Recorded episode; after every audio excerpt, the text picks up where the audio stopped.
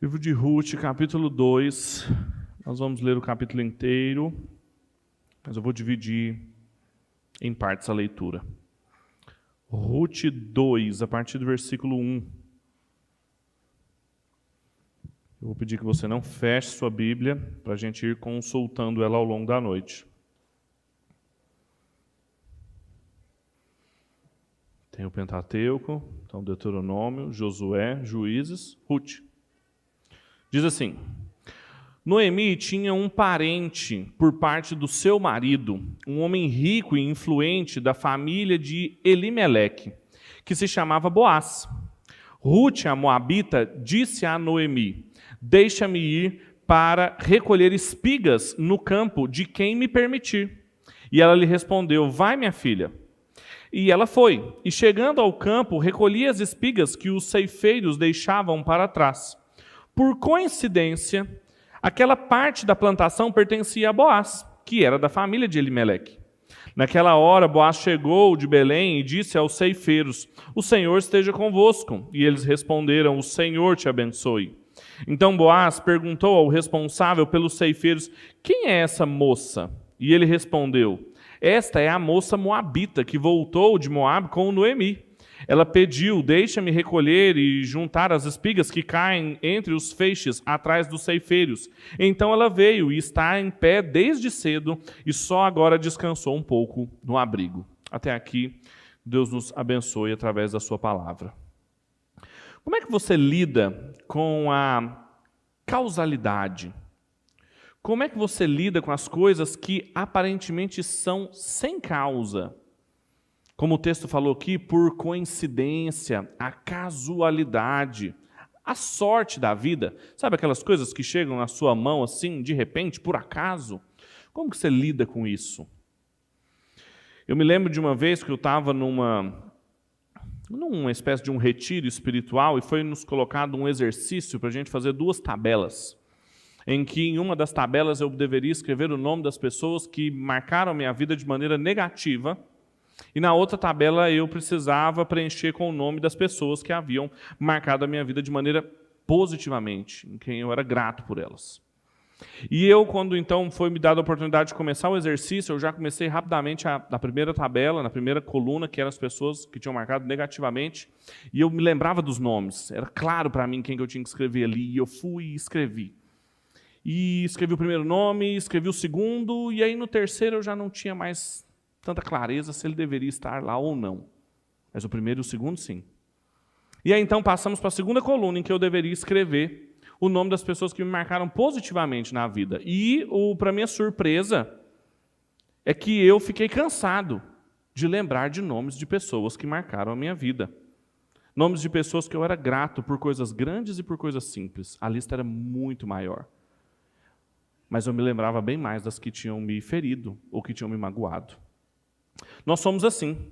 Nós nos lembramos dos dramas, nós nos esquecemos rapidamente das coisas cotidianas, das coisas aleatórias, das expressões fragmentadas de amor, das pessoas que fizeram coisas boas para nós, mas nós não nos esquecemos de quem nos feriu. Há um ditado que diz que ninguém esquece da mão que levou um tapa.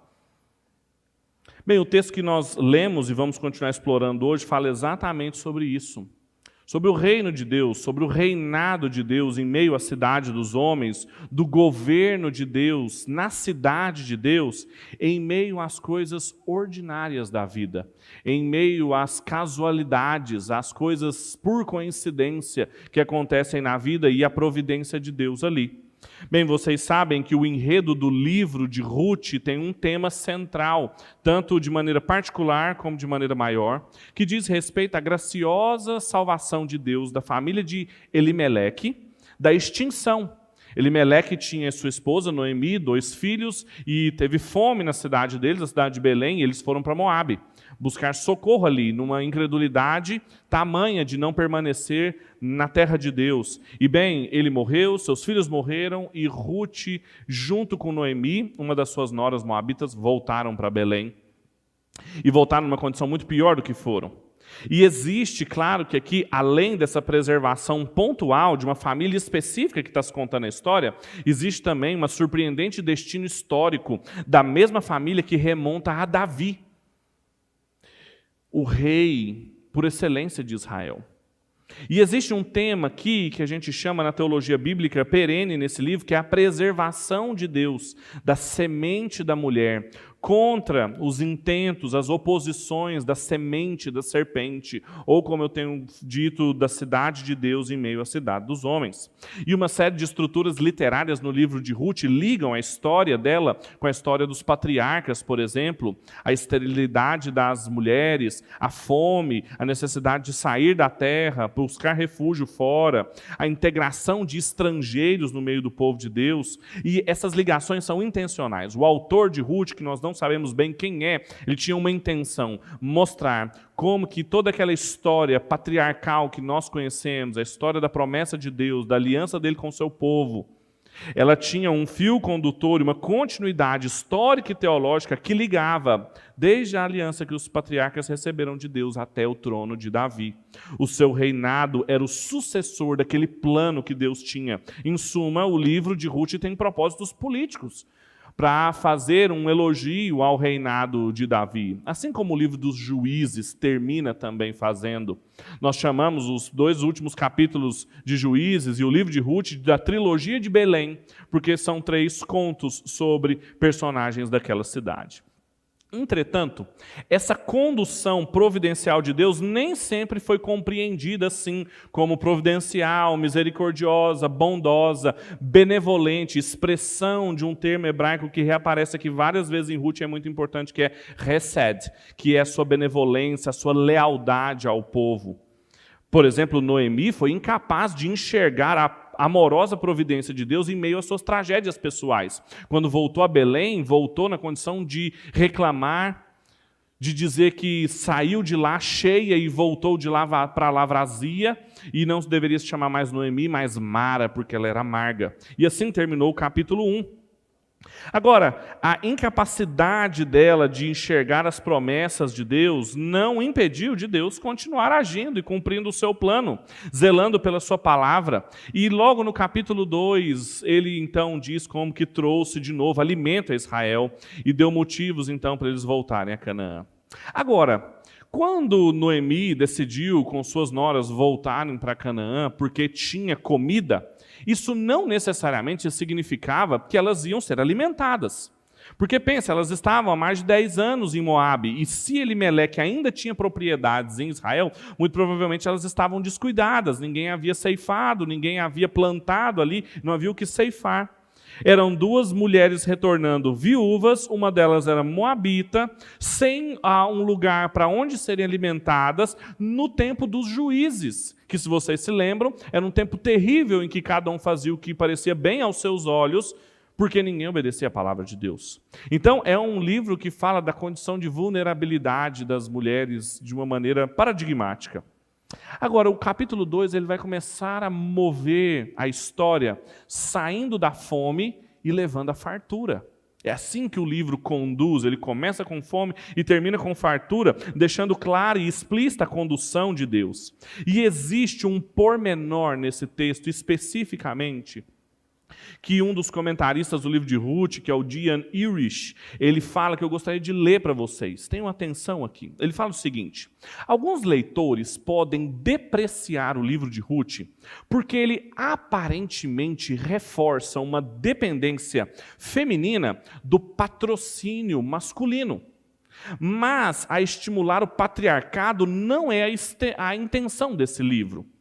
A leitura acrítica de Ruth não deixa o leitor ressentido a respeito da batalha entre os sexos e nem determinado a declarar-se a favor delas.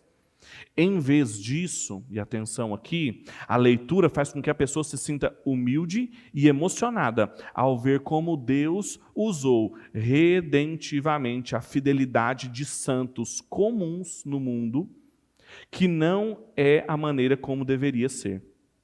De vez em quando, Deus faz o seu reino avançar mediante um grande impacto num cenário da história. E muito frequentemente, ele aumenta a sua glória por meio desses atos, mas ele também faz por atos serenos e persistentes de gratidão e bondade que nunca chegam às manchetes dos jornais. Veja que interessante aqui, ele falando assim, olha, tem umas leituras superficiais que a gente faz, que vai tentar enxergar uma guerra de sexo aqui, uma dependência das mulheres de um patriarcalismo é, persistente no interior, mas veja outra coisa que está acontecendo aqui. Boaz não aparece em lugar nenhum de novo na Bíblia. Apesar dele ter alguma fama, algum poder ali na região onde ele estava, e nós vamos ver um pouco sobre isso hoje, ele é um ilustre desconhecido do reino de Deus. Rúte é uma moabita, nem era do povo de Deus. Tratam-se de pessoas absolutamente comuns. Deus, ele a faz avançar o seu reino, ele deixa explícito o governo da cidade de Deus, imensidade dos homens, muitas vezes através de atos dramáticos na história. Ele abriu o mar há pouco tempo, permaneceu com o povo no meio do deserto, mas agora ele vai cumprir suas promessas através do trabalho de lavradores, através da administração de um homem bom, no meio de um tempo de homens maus, e da fidelidade das suas promessas. Portanto, o tema desse texto e do sermão que eu gostaria de compartilhar com vocês é o governo de Deus, do reino de Deus, da cidade de Deus, através daquilo que é ordinário na cidade dos homens. O texto nos ensina sobre a providência de Deus através de expressões singelas da graça, utilizadas para o seu cumprimento das suas promessas. O texto nos mostra Deus trabalhando nos bastidores do cotidiano. E o que, que o texto nos ensina sobre esse trabalho de Deus? Quais os meios que ele usa para operar nesse, nos bastidores do ordinário? Bem, podemos dizer que o governo de Deus na cidade do seu povo, em meio às coisas ordinárias da vida, se dá através de pelo menos três coisas que nós podemos sumarizar nesse texto. Através da sua lei, através do seu povo e através das suas promessas. A história de Rúte e a transformação paulatina da história de Belém se dá de maneira muito ordinária, através da lei de Deus, do povo de Deus e das promessas de Deus. E eu gostaria de explorar cada um deles. Em primeiro lugar, a gente vê como que esse governo de Deus, o reino de Deus, se dá ordinariamente na vida humana através da sua lei. Eu gostaria de convidar de novo a ler os primeiros sete versículos do texto, como não apenas coisas acontecendo que Rúte estava fazendo e que o texto está falando, mas lembrem-se sempre que o protagonista dos textos bíblicos é sempre Deus, e é a sua lei que permitiu com que cada uma dessas coisas acontecessem. Veja o que diz, versículo um. Noemi tinha um parente por parte do seu marido, um homem rico e influente da família de Elimeleque, que se chamava Boaz. Rúte, a moabita, disse a Noemi, deixa-me ir recolher as espigas no campo de quem permitir. E ela lhe respondeu, vai, minha filha. E ela foi, chegando ao campo, recolhia as espigas que os ceifeiros deixavam para trás. Por coincidência, aquela parte da plantação pertencia a Boaz, que era da família de Elimeleque. Naquela hora, Boaz chegou a Belém e disse aos ceifeiros, o Senhor esteja convosco. E eles lhe responderam, o Senhor te abençoe. Então Boaz perguntou ao responsável pelos ceifeiros, quem é essa moça? E ele respondeu, essa é a moça moabita, que voltou de Moab com Noemi. Ela pediu, deixa-me recolher e juntar as espigas que caem entre os feixes através dos ceifeiros. Então ela veio e está em pé desde cedo, e só agora descansou um pouco no abrigo. Até aqui. A gente percebe aqui como que através da lei de Deus, Rúte experimentou o seu cuidado e a sua providência na cidade dos homens. Qualquer texto bíblico, e atenção aqui, ele pode ser lido com lentes, a gente chama isso de hermenêutica, ele pode ser lido com uma hermenêutica das mais diversas orientações. Uma delas é a, uma, a mais comum, é a humanista, não é? Que tem um ser humano no centro das coisas. E ele colocaria Rúte, então, no centro dessa leitura, dizendo, veja, olha o trabalho dessa mulher. Essa é a história de uma mulher com força, determinação, chegou no estrangeiro, foi trabalhar, não se preocupou com o tipo de trabalho que tinha, sustentou a sogra, e assim nasce um sermão de autoajuda, moralista e absolutamente estranho às Escrituras. Agora, tem uma outra forma da gente ler a mesma história, que é uma peça pequena e recortada dentro de uma outra longa história, que é o processo de redenção de Deus, que conecta essa pequena obra com aquilo que Deus está construindo ao longo do tempo, em especial com a lei de Deus. Vocês se lembram, nós lemos aqui no momento de confissão dos nossos pecados, o trecho da lei em que diz respeito a isso que Rúte está fazendo aqui, porque a lei de Deus, e atenção aqui, essa é a primeira lição desse texto, ela sempre foi o meio privilegiado que ele nos deu de fazer coisas incríveis na ordinariedade da nossa vida humana. O texto deixa implícito como que Noemi e Rúte foram imensamente beneficiadas, imensamente abençoadas pela lei de Deus na época dos juízes, aonde ninguém cumpria a lei de Deus. Em um sentido, isso diz respeito, em primeiro lugar, à possibilidade de resgate. Eu vou falar mais disso no segundo ponto, mas é importante porque o texto já nos apresenta. No primeiro versículo, a estrutura gramatical dele nos dá a imagem de que aqui começa um novo capítulo da história. Então, a nossa Bíblia está corretamente dividida ali. Ela diz que Noemi tinha um parente ou um amigo. A tradução da palavra fica ambígua. E é claro que eles preferem um parente nas nossas Bíblias, porque, eminentemente, ele era um parente, fazia parte da família de Elimeleque. Mas é interessante também o texto dizer que Noemi tinha alguém, um amigo, um parente próximo. Logo ela, que tinha terminado o capítulo anterior, dizendo que tinha chegado pobre, com as mãos vazias e que não tinha ninguém. E tinha. E essa pessoa, segundo a lei de Deus, ele vai ser o resgatador de Rúte, que nós vamos explorar numa próxima oportunidade que nós tivermos de expor o capítulo três. Mas, ainda assim, isso é o que vai propiciar a família de Elimeleque, Rúte e Noemi, não estarem simplesmente abandonadas à sua vulnerabilidade de viúvas e uma estrangeira numa terra que não era, por exemplo, a de Rúte. É, a lei de Deus, a organização da família pela legislação que Deus tinha dado para Israel, que permitia isso na ordinariedade da vida. Além disso, foi a lei de Deus que permitiu elas sobreviverem. Como eu disse para vocês, em Levítico dezenove, Levítico vinte e três e em Deuteronômio vinte e quatro, nós lemos que os ceifeiros não poderiam recolher tudo das plantações. E Rúte só disse para Noemi, vou colher nos campos, porque ela tinha noção de que podia fazer isso. Ela, vou, vou chegar, vou pedir autorização para alguém e vou colher nos campos. Porque, bem, pense, se você não pode sair colhendo coisas nos campos dos outros. A propriedade privada é um bem bastante importante no nosso meio e também era em Israel. Contudo, como o Ronaldo mencionou aqui, a economia, a administração, a gestão dos bens orientada pela lei era distinta.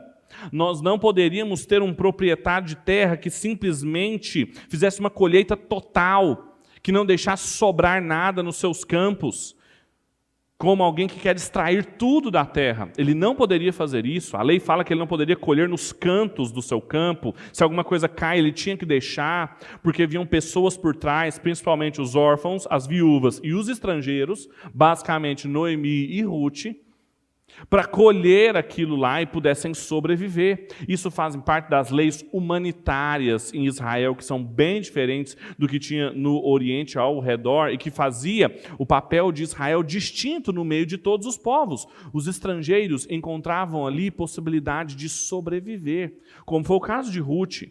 Os proprietários de terra não podiam fazer essa colheita total. Veja que tem um parâmetro econômico muito distinto do nosso aqui, de um lucro total, de uma extração total, como também tem um parâmetro muito distinto de caridade aqui, porque da mesma forma que um proprietário não podia simplesmente extrair tudo e degustar de tudo que era seu por propriedade, como diz em Eclesiastes, no capítulo seis, que somente o tolo faria isso, também ele, a caridade não era simplesmente ofertar alguma coisa de mão beijada. Quem precisava, precisava ir trabalhar também ali no campo, num lugar específico, atrás dos ceifeiros, recolhendo aquilo que ficou para trás. Foi exatamente isso que Rúte fez. Isso era uma maneira de mostrar que o proprietário daquela terra era Deus. Vejam como termina o texto que o Ronaldo leu, Deuteronômio vinte e quatro, diz que lembrem-se de que vocês foram estrangeiros no Egito. Eu sou o Senhor de vocês, eu tirei vocês dali, então vocês devem agir com os outros da mesma forma que agir com vocês. Isso parece uma coisa do Novo Testamento, não é? Mas está presente na lei de Deus, porque a lei de Deus sempre foi um meio dele fazer coisas extraordinárias na vida cotidiana das pessoas, na forma como eles geriram a sua, os seus bens, na sua economia. Além disso, A linguagem também que Noemi diz de pedir permissão para alguém para poder usar o campo é uma linguagem que reaparece em outros momentos, de alguém falando com um senhor, alguém falando, é um subordinado falando na corte real, e é exatamente isso que dá a ideia que, em última instância, diz respeito a Deus, que tem suas leis, porque é assim que o seu governo vai avançando na terra. Essa era a possibilidade de sobrevivência. E ainda tinha uma terceira, que era a possibilidade de hospitalidade. Veja um detalhe no texto, quando Boaz chega, ele pergunta quem é aquela moça, e eles fazem questão de duas vezes no texto bíblico dizer, é a Moabita, é a Moabita. Apesar dos estrangeiros e do povo de Israel em dificuldade terem condição de poder recolher aquilo que ficava pelo caminho, os Moabitas, Israel não precisava ter parte com eles, justamente porque eles um dia precisaram dos Moabitas, precisaram da hospitalidade deles, e eles então não deram, e então Deus disse que eles não precisavam ter parte com eles. Mas o servo de Boaz permitiu que Ruth trabalhasse, e nós vamos ver daqui a pouco como que Boaz trata Ruth. Mas a possibilidade aqui é clara dela ser recebida, do estrangeiro ser acolhido no meio do povo, mostrando mais uma vez algo que o Christopher Wright chama de termômetro da aliança. Ou seja, a gente consegue medir aqui pela economia, a gente poderia medir por outros aspectos, mas aqui a gente mede pela economia, pela administração dos bens do povo de Deus, a vitalidade do amor de Israel para com Deus. Lembra do texto de Deuteronômio vinte e quatro, de que diz que façam isso, porque eu tirei vocês do Egito, façam com eles o que eu fiz com vocês. As pessoas simplesmente não faziam isso. Lembre-se, isso aqui está acontecendo na época dos juízes. Cada um fazia aquilo que parecia bem aos seus próprios olhos.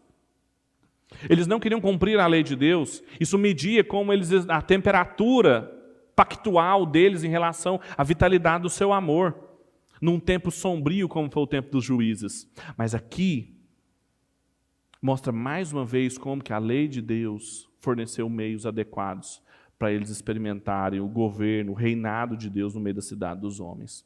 Quando a gente entende tudo isso, e a gente pensa o que isso significa para nós, como que isso se aplica na nossa vida, os evangélicos, infelizmente, por causa de uma série de leituras fragmentadas da Bíblia, quando não fragmentam a Bíblia em sete partes distintas, a fragmentam em duas pelo menos, o tempo da lei, o Antigo Testamento, o tempo da graça, o Novo Testamento, nós perdemos de vista a unidade que existe entre Antigo e Novo Testamento, e como nós vamos fazendo essas leituras equivocadas da lei, e nós sempre recaímos em dois extremos, ou nós somos antinomistas, nós temos qualquer tipo de aversão à lei, como se não fosse expressão da graça de Deus, do amor de Deus, da providência de Deus, ou então nós somos simplesmente legalistas, e afirmamos a lei de maneira indiscriminada, sem passar pelos crivos e pela lente e o cumprimento da obra de Cristo.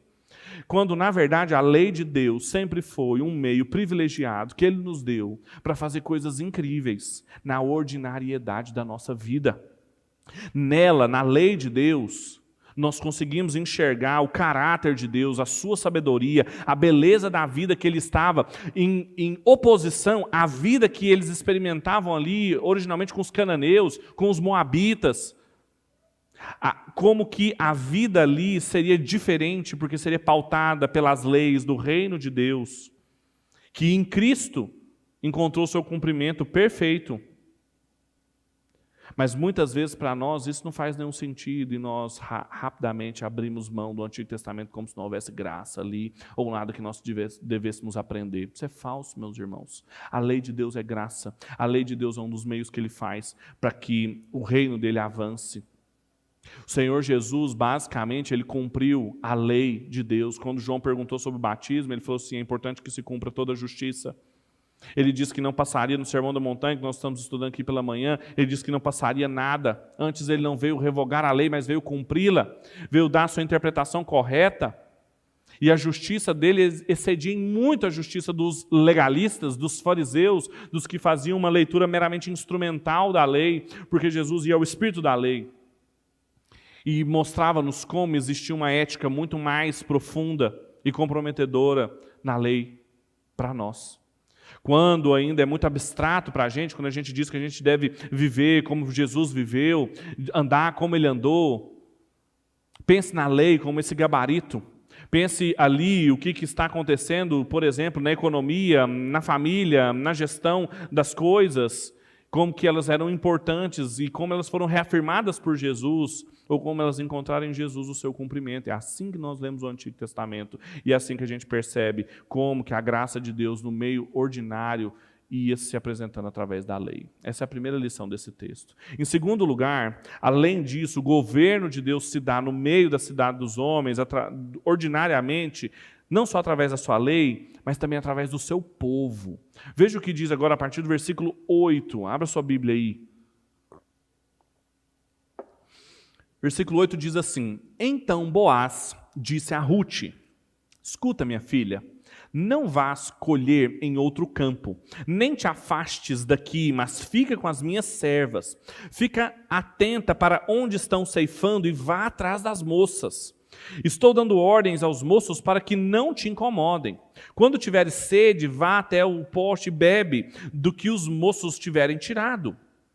Então ela se inclinou, prostrou-se com o rosto em terra e lhe perguntou: Por que achei favor aos teus olhos, para que te importunes comigo, uma estrangeira?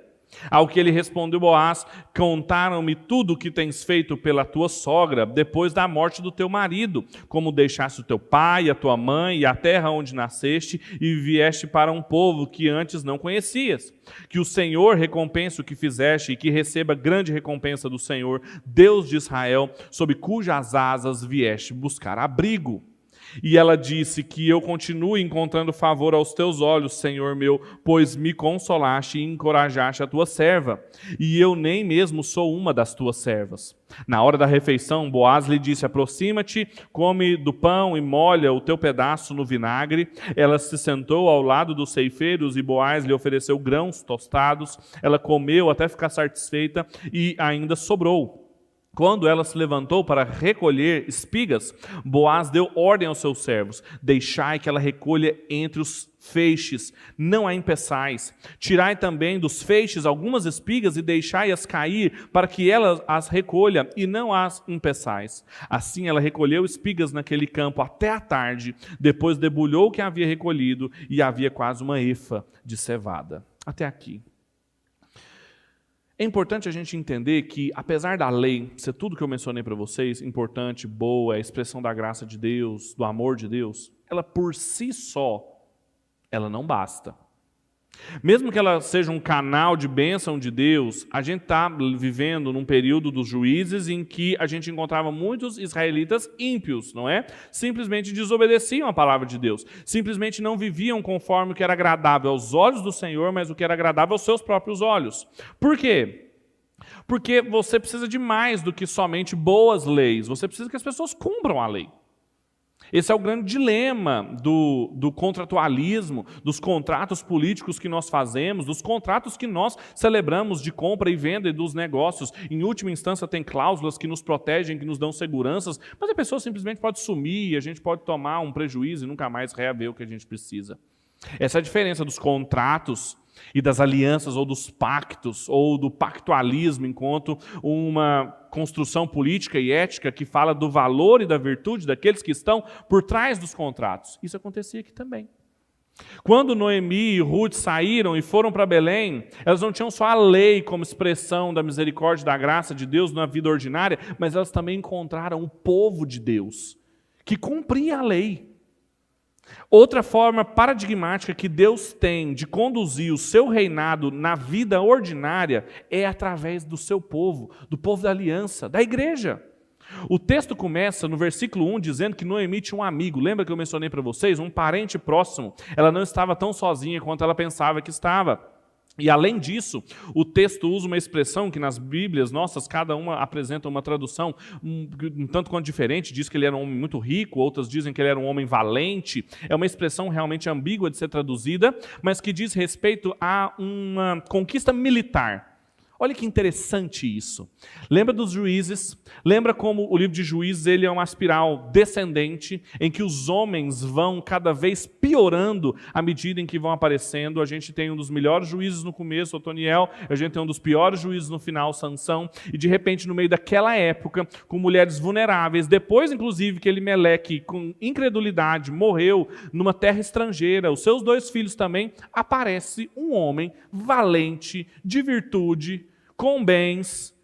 É uma forma de dizer que ele era poderoso, que ele era capaz. Boaz era respeitado onde ele estava. Isso contrasta com os homens fracos do capítulo um e também dos homens típicos do livro de Juízes. Mas mais do que isso, a riqueza de Boaz aqui, ela contrasta com a vulnerabilidade, com a pobreza de Rúte e Noemi, que é encontrado numa espécie de um cenário idílico. Você consegue perceber é, essa figura? E é claro que eu vou aplicar esse texto depois a Cristo, então já antecipe isso na sua cabeça. Pensa que o texto diz que veio a Belém, de Belém aos campos. Veio o resgatador de Belém até o campo encontrar com Rúte. Um cenário idílico, grãos, a colheita, o entardecer. E chega aquele homem e fala, quem é aquela moça? É cena de filme, gente, romântico, coisa bonita. Quem é aquela moça? É a Moabita, é a Moabita, é a Moabita. Só falou assim, é a Moabita, Moabita, Moabita, Moabita, Moabita, Moabita. Só escuta, os israelitas só escutavam isso. É a mulher proibida, é a mulher proibida, é a mulher proibida, é a mulher proibida. É uma, é uma estrangeira, estrangeira, estrangeira, não é do povo de Deus, não é do povo de Deus. E veja a diferença no versículo oito, quando ele diz, minha filha, já não é moça mais. As palavras são diferentes.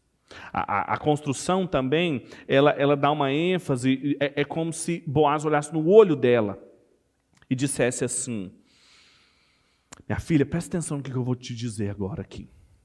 Você não vai mais sair daqui. Tá vendo isso aqui? Ó, isso aqui é, é meu. Você não vai sair daqui mais. Você não vai colher em outros campos. Pensem, para quem vivia, para quem sobrevivia de recolher aquilo que sobrava das plantações, era bom ficar pulando de campo em campo. Porque às vezes tinha um pouquinho aqui, e depois tinha um outro pouquinho ali, numa outra plantação, um pouquinho ali. Era, era um trabalho meio de sobrevivência. Ele falou assim, olha, você vai ficar aqui.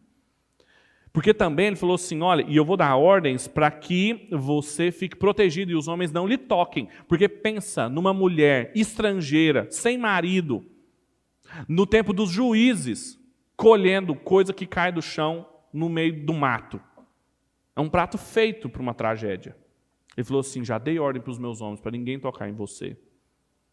E você vai colher aqui. Além disso, ele dá mais ordens aos servos, ele fala assim, vocês vão fazer mais, vocês vão deixar cair coisas propositalmente para elas, você vai deixar com que ela pegue coisas dos feixes, porque lembra que era a lei? Você recolhia, colocava no feixe, e se sobrasse alguma coisa, o estrangeiro, o viúvo e o órfão pegava. Ele falou assim, você vai deixar ela pegar do que vocês escolheram, você vai deixar cair, ela vai sair daqui farta. E aí ela prostra o rosto em chão, pergunta por que que encontrou benevolência, ele diz, porque eu vi o que te aconteceu, eu vi o que você fiz, fez, eu sei da sua história. Pensa na época, assim, o WhatsApp da galera, assim, o tempo todo as mensagens chegando, você viu o que Boaz fez com a Rúte? Menino. A linha telefônica, assim, ocorreu solta na época. A fofoca em Israel. Eu sei o que te aconteceu. Eu vi, mas assim, às vezes a gente fica brincando, né, com esses, com esses é, lances românticos, ainda tem uns, uns desfechos aí no capítulo três e quatro para acontecer. Aqui, propriamente dito, Boaz não está cantando Rúte, ele está cuidando dela.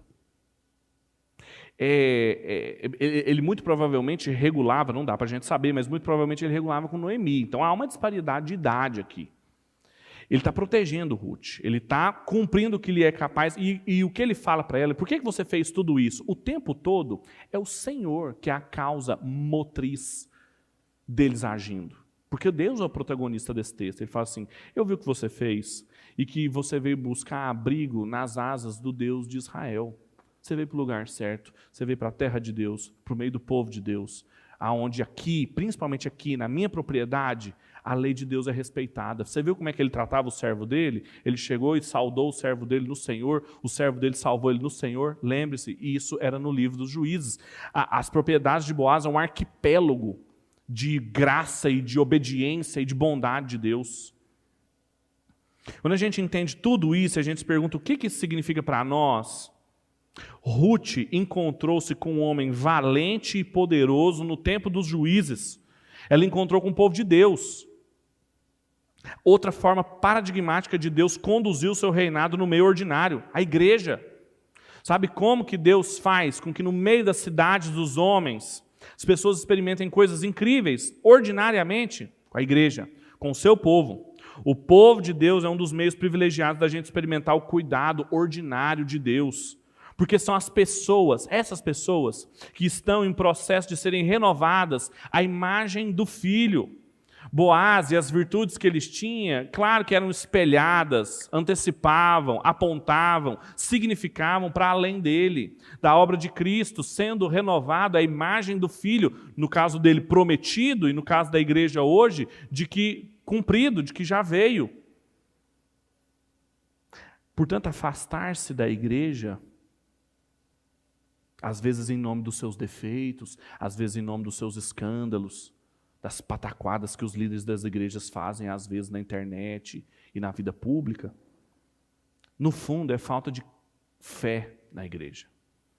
E vocês se lembram, todos que fizeram profissão de fé, que foram recebidos na igreja, quando nós perguntamos se vocês creem em Deus Pai Todo-Poderoso, em seu Filho Jesus Cristo, no Espírito Santo, os, ele- os, os elementos do credo.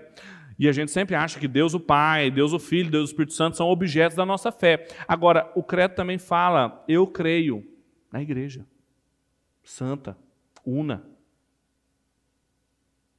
A igreja é objeto da nossa fé também, é o povo de Deus. É o povo que vive debaixo das promessas de Deus, sobre a eficácia das promessas de Deus. E é por isso que é um meio de Deus, no meio da cidade dos homens, nos surpreender com aquilo que é ordinário. Porque são as pessoas que estão sendo transformadas. Todas, com todo, é pontual, é fragmentado, por isso que é ordinário. É, é, é imperfeito, são expressões fragmentadas de amor. Mas é aqui que se encontra. Essa é a segunda lição do texto.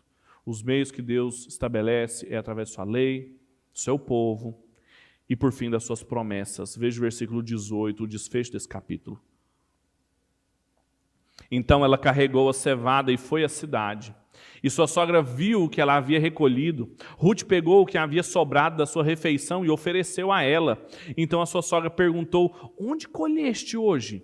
Onde trabalhaste? Bendito seja aquele que te, se importou contigo. E ela relatou à sua sogra com quem havia trabalhado. O nome do homem com quem trabalhei hoje é Boaz. E Noemi disse à sua nora, seja ele abençoado pelo Senhor, que não deixou de se mostrar benevolente, nem para com os vivos, nem para com os mortos. Noemi ainda lhe disse, este homem é parente nosso, um dos nossos resgatadores. Então Rute, a Moabita, respondeu, ele me disse também, seguirás de perto os meus ceifeiros, até que tenham acabado toda a minha colheita. Então Noemi disse à sua nora Rute, é melhor mesmo que vás com as servas dele, minha filha, e ao, em outra lavoura poderão te perturbar. Então Rute ficou com as servas de Boaz, para recolher espigas até o fim da colheita da cevada e do trigo, e ela morava com a sua sogra. Veja como que o texto termina. E lembre-se do que aconteceu no capítulo um.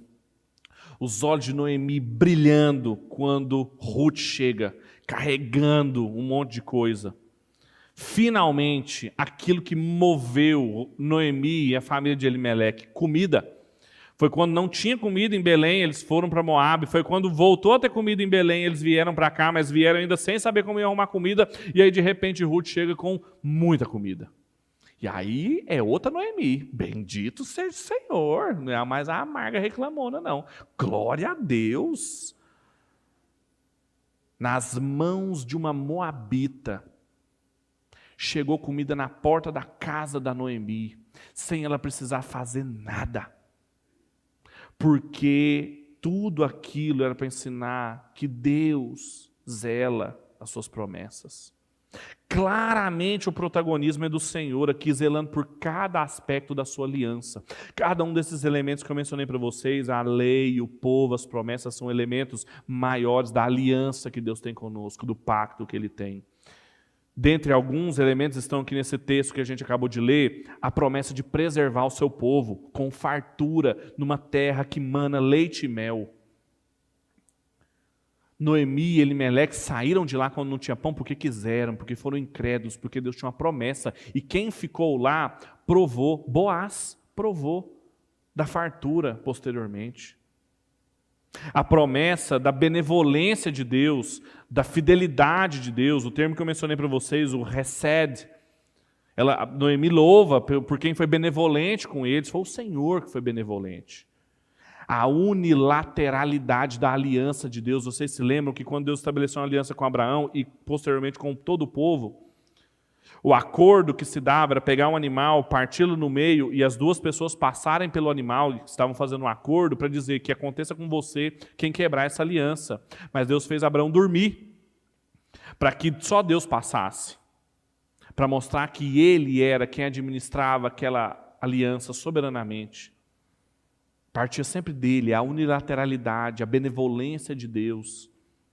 Noemi recebeu das mãos de uma estrangeira que ela nem queria trazer, de vergonha, em Belém, suprimento para a sua vida, fartura. E fala também da promessa do resgatador. E eu não vou explorar isso aqui porque é o elemento para o próximo sermão. Mas é um dos elementos mais fundamentais do livro de Ruth, que é o resgatador, o Goel, que é um, um instituto jurídico da lei de Deus, de que quando uma mulher, mais uma das leis humanitárias, de que quando uma mulher se tornava viúva, o parente mais próximo dela poderia casar com ela para que ela não ficasse vulnerável. E veja que Boaz aparece. É interessante que quando Ruth fala, vou colher nos campos, Noemi não fala para onde ela deve ir. Noemi não, não orienta, fala, olha, a gente tem um parente que, que tem campos, que é Boaz. Ela chega e fala, ah, o Boaz, Boaz é meu parente, sabia? Uai, uai, Noemi, eu precisava saber disso antes, né, de ir lá. Veja o que, que o texto falou, por coincidência, ela foi parar no campo que pertencia a Boaz. Coincidência? Deus conduzindo através de coisas ordinárias, através da lei, do povo e das promessas, o seu reino. E é claro que esse resgatador que vem de Belém ao encontro de Ruth fala muito mais do que meramente de Boaz. O livro de Ruth, e aqui eu já faço as minhas considerações cristológicas para a gente terminar, conduz o seu povo aos seus propósitos, mesmo através das ordinárias causalidades, casualidades da nossa vida. E essas casualidades, ela tem rosto humano. Isso é uma das lições desse texto. A graça de Deus tem feição humana. É claro que aqui Boaz é muito mais do que um filantropo gentil e benévolo. Ele é um membro da aliança, cumpridor da lei, membro do povo de Deus. E as suas ações só podem ser entendidas a partir da lei, do povo e das promessas. Mesmo assim, Noemi e Ruth perceberam que ele era, até elas perceberam que ele era uma máscara de Deus, como diziam os reformadores. Como é que tinha, não teve pão e depois teve pão em Belém? Através do trabalho deles, dos ceifeiros, do povo de Deus. Mas era Deus que estava alimentando o povo, era Deus que estava cuidando, era Deus que estava zelando. A graça de Deus continua tendo uma faceta humana, que também vem de Belém. E que também é cumpridor da lei, que também é membro do povo de Deus e que também é resgatador do seu povo. Em Jesus, nós vemos o quão longe Deus foi para resgatar o seu povo. Vemos como Ele é o pão que desceu do céu, Ele é a provisão prometida, Ele é o resgatador que se sacrifica, Ele é aquele que não lucra sozinho, que não explora sozinho aquilo que é dele, mas permite que outras pessoas de todos os povos participem. Tudo isso foi fundamental para mudar a vida ordinária de Ruth e também precisa mudar a minha e a sua vida. E eu gostaria de terminar com essas aplicações finais sobre como que nós vivemos a partir disso. Em primeiro lugar, enxergue a mudança de Cristo na sua vida através da lei. Quais são os seus padrões de pensamento? A forma como você gera sua casa, a forma como você lida com o seu casamento, a maneira como você cria seus filhos, como você toma decisões, como você administra seu dinheiro. De onde que vem? Vem da palavra do Senhor, da lei dele que é boa, perfeita e agradável, da lei dele que séculos e séculos e séculos antes antecipou tudo o que a gente tem em termos de direito humanitário, direitos humanos. Há um jurista norte-americano chamado John Witt Júnior, professor na Universidade de Emory, que ele tem várias publicações sobre a lei de Deus e os direitos humanos. Vejam o que a lei de Deus cuida sobre as mulheres. O Ronaldo pregou hoje a respeito do divórcio e de todas as estruturas que a lei dava para a mulher não ficar vulnerável. Hoje parece uma coisa assim, meio que obrigação para nós, mas até o século dezenove não era assim. Leia o que, que o Nietzsche fala das mulheres, leia o que, que o Kant fala das mulheres. Se você quiser ir mais longe, leia o que o Aristóteles fala das mulheres. E leia o que Moisés escreveu para as mulheres. E por que que, às vezes, o Nietzsche, o Kant e o Aristóteles nos parecem tão mais interessantes eticamente para orientar o nosso trabalho intelectual, nossa vida ética, do que a lei de Deus? Suas categorias, elas são geridas pelo quê? Elas são retiradas da onde? O que que você ensina para os seus filhos? O que que governa os seus negócios? É uma forma de administração ao estilo Boaz de ser? Ou é uma maneira...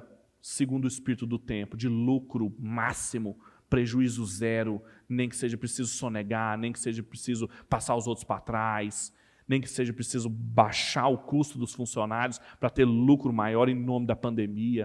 Eu e o Ronaldo conversávamos sobre isso hoje.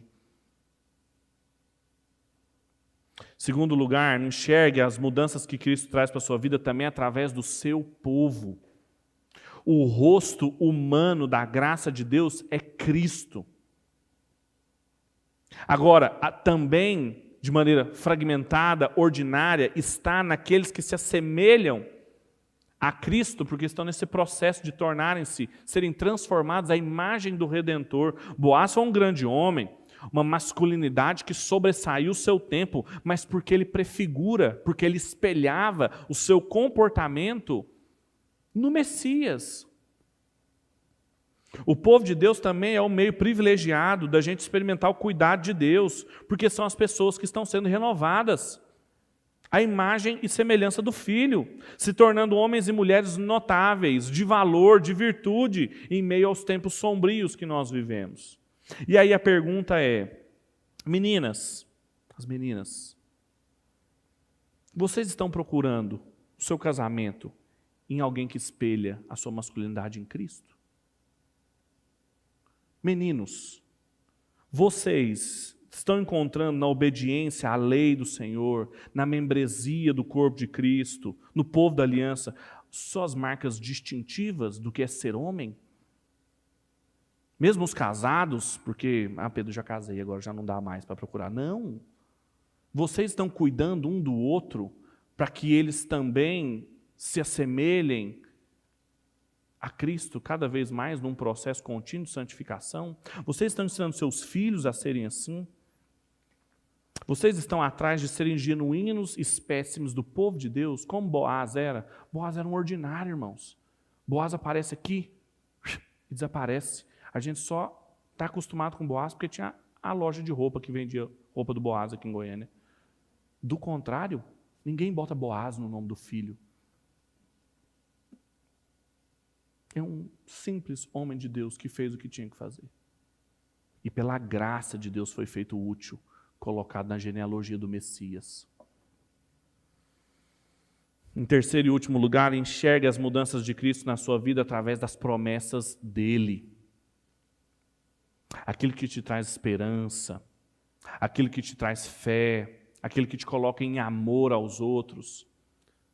São promessas que os políticos te fizeram, seu chefe te fez, seu cônjuge te fez, ou são promessas que o Senhor fez para você?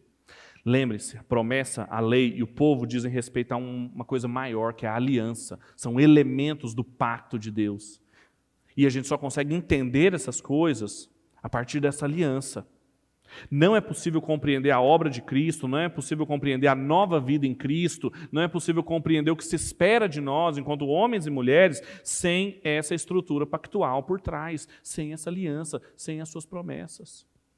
É ela que tem que nos animar, é ela que tem que nos mover, é ela que tem que colocar. Por que que Boaz fazia o que que fazia? Por que que ao invés dele ter lucro máximo, não, eu vou, a gente acabou de sair de uma fome, eu vou juntar tudo nos meus celeiros para eu guardar a minha e a minha família. Por que que ele não fazia isso? Por que que ele era generoso? Porque ele não confiava no seu celeiro. Esse é o evangelho de Cristo Jesus, que é um resgatador muito maior e muito melhor do que Boaz, que faz e que nos propicia vida e uma nova forma de existirmos à luz da sua palavra, no meio do seu povo e animados pelas suas promessas. Feche seus olhos, vamos orar.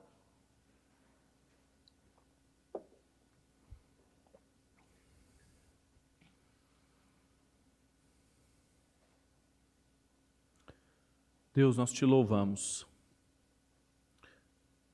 porque o Senhor é um Deus santo, que não habita em templos construídos por mãos humanas, que não é servido por mãos humanas, mas que ainda assim se compadece de nós e vai ao nosso encontro. Nos envia um resgatador de Belém, que nos dignifica, que nos tira da condição de vulnerabilidade, que nos olha com olhos de misericórdia. Não porque houvesse nada em nós, mas porque os olhos dele são cheios da tua graça. Nós te louvamos. Nós reconhecemos que só o Senhor é Deus e que só o Senhor é digno de receber louvor e honra por causa das tuas obras, de como o Senhor tem preservado o seu povo, de como o Senhor tem conduzido a história. Essa história cósmica que também se mostra na ordinariedade da nossa vida. Nós te louvamos, Pai, porque podemos experimentar coisas maravilhosas por causa da sua palavra, por causa do seu povo e por causa das suas promessas. Obrigado, Pai, por ter se aliançado conosco. Obrigado por ter feito um pacto conosco que nem nós mesmos poderíamos cumprir. Obrigado pela obra de Cristo, imputada em nós e que nos ajuda a momento após momento, de fragmento em fragmento, de decisão em decisão, a gente experimente a boa, perfeita e agradável vontade do Senhor. E eu te peço por aqueles que estão aqui ou que nos escutam, que não encontram na sua lei, não encontram no seu povo ou nas suas promessas satisfação, deleite, que o Senhor os alcance, que o Senhor se revele a eles, fale com eles, que eles ouçam a sua voz, que eles reconheçam a voz do pastor os chamando para serem rebanho teu e teu povo. É a nossa oração essa noite para a glória do seu nome e em nome de Cristo Jesus, o nosso resgatador, em quem nós temos vida. Em nome dele que nós oramos e para a sua glória. Amém e amém.